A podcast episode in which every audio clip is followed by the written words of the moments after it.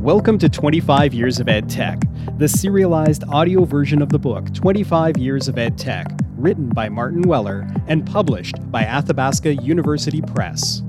This community produced audio version of the book is narrated by a global cast of educators with a new chapter released each week.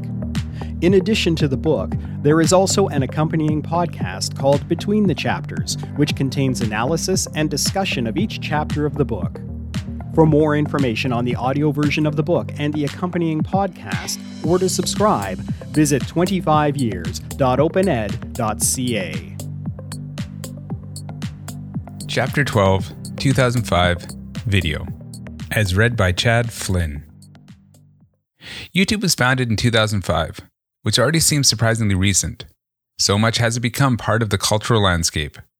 Former PayPal employees Jawed Karim, Steve Chen, and Chad Hurley realized there was no single place for video sharing and set up YouTube with venture capital funding.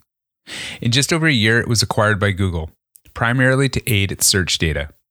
As internet access began to improve and compression techniques along with it, the viability of streaming video reached a realistic point for many by 2005. YouTube and other video sharing services flourished, and the realization that you could make your own video and share it easily with others was the next step in the democratization of broadcast that had begun with the web it transpired that people really wanted to share video. While we take it for granted now, these YouTube statistics, Omnicore 2018, dwarf most conventional broadcasters. Statistic 1 Total number of monthly active YouTube users 1.9 billion. Statistic 2 Total number of daily active YouTube users 30 plus million. Statistic 3 Number of videos shared to date 5 plus billion. Statistic 4 Number of users creating content shared to date 50 million.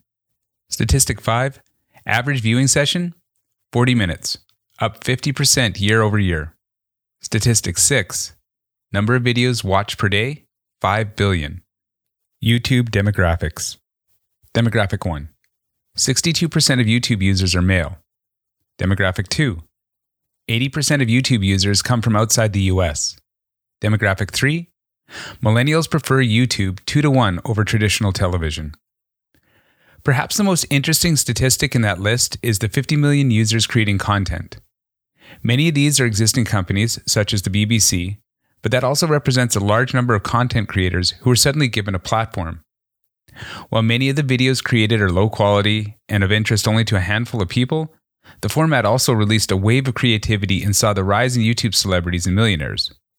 Perhaps more than any other site, YouTube came to define the idea of the quote, participatory culture, unquote. Jenkins, Purushotma, Weigel, Clinton, and Robinson, 2009, defined participatory culture as one where 1. There are relatively low barriers to artistic expression and civic engagement. 2. There is strong support for creating and sharing what you create with others. 3. There is some kind of informal mentorship whereby what is known by most experienced gets passed along to newbies and novices. 4. Members feel that their contributions matter. 5. Members feel some degree of social connection with each other, at least to the degree which they care about what other people think about what they have created. This is relevant to education because the authors contend that the type of informal learning spaces people participate in on sites such as YouTube contrasts with formal education in several ways. They posit the following differences in culture. Formal education is conservative, while informal learning is experimental. Formal education is static, while informal learning is innovative. Formal education is institutional structures. Informal learning is provisional structures. Formal education is long term changes. Informal learning respond to short term needs. Formal education is national, bureaucratic communities. Informal learning is ad hoc and localized communities. Formal education's difficult to move in and get out of. Informal learning is easy to move between. This list reflects some of the optimism around new cultures prevalent at the time and is akin to much of the now discredited digital natives narrative in its sweeping generalizations. It also rather over romanticizes the participatory culture and glosses over some of the issues that have been apparent, which we will explore in Chapter 25. Nevertheless, it does highlight different types of cultural values, much like those mentioned in Chapter 10 on blogging. If blogging raised those cultural tensions for educators, then video raised them for learners. Even if we accept the generalizations in this list, it raises several questions. To what extent does this matter? Should universities attempt to be more like a participatory culture, or should they be an antidote to it? The answer for Jenkins and al., 2009, is that the development of digital literacies act as a bridge between the two cultures. Embedding digital literacies, such as the evaluation of information sources, communication, and production of digital artifacts, are a core component in much of education now. For example, the Welsh Digital Competence Framework, Learning Wales 2018, raises this to a cross curricular level, alongside numeracy and literacy. The use of video within higher education has seen a substantial increase since 2005, particularly with the ease of embedding videos from sites such as YouTube. Before this, video was usually bespoke, commissioned, or purchased and was often prohibitively expensive. What accompanied and reinforced the online video sharing revolution was a drastic reduction in the cost of production. It had become possible to produce a good quality video using mobile phones, and indeed, some cinematic releases, such as Steven Soderbergh's Unsane, were filmed entirely on iPhones. Prior to the advent of smartphones, small, inexpensive digital video cameras, such as the flip camera, and webcams meant video production became democratized, and as such, its position in education content was altered. This ease of production, combined with the availability of abundant, easily discoverable, and reusable video content on YouTube, meant that producing a multimedia course was within reach of any educator. As we saw with learning objects, it was the success of the simple video explanations of key concepts that could be shared and embedded, such as those from the Khan Academy, which realized some of the original vision of reusable content. One development that has seen an increased interest in the use of video is the flipped learning concept. This emerged from K 12 education, particularly in the US, where the Flipped Learning Network has promoted it as a model for teaching. The idea is to use the face to face classroom setting for more interactive, group based work and discussion, while individual time at home is spent on learning concepts. This individual element is often realized through the provision of video. It has attracted criticism because it shifts the workload of learning to the home. So it requires a home environment where students are equipped with connected computers and they must focus on watching videos and taking notes rather than reading books or writing essays. This privileges children who have stable home lives. In higher education, this may not be as strong a factor since independent study always forms part of the study experience. However, there is a debate as to whether this is an effective use of time. Rees, 2014, went as far as to call it quote unquote depraved, stating, quote, You may be thinking that you're teaching more efficiently, but what you're really doing is putting the onus of learning entirely on the student, unquote.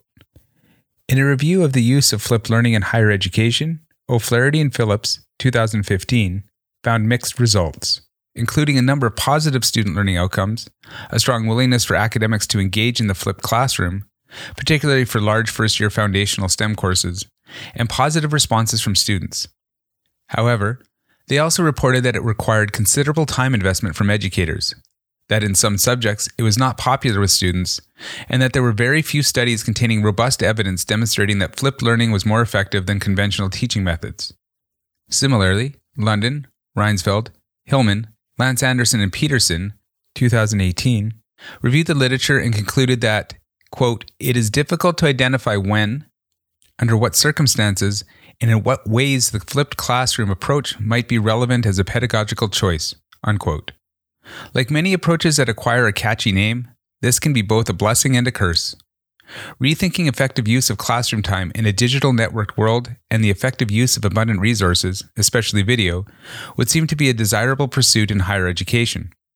But following a prescriptive approach, or failing to accommodate for the increased load on students and educators, can be a result of pursuing an educational trend. While the use of video in class, lecture, or course is common, Moran, Seaman, and Tinti-Kane, 2011, its use as an assessment format is still relatively limited. In some disciplines, such as the arts, it is more common, but in 2019, it is still the case that text is the dominant communication form in education. New innovations in this area include courses like Digital Storytelling or DS 106 that are encouraging students to develop skills in creating GIFs and video in a range of inventive assignments. But many students will go through their education without being required to produce a video as a form of assessment, and we have not yet fully developed critical structures for this medium that are commonly accepted as they are for text. The use of student generated video can lead to more engagement, increased personal involvement, and satisfaction. Greene and Crespi, 2012. There is concern about students possessing the right skills, but with ease of production, this is less of an issue. Perhaps the issue is more that educators know what a good essay looks like and how to assess it, but are less sure as to what constitutes a good video.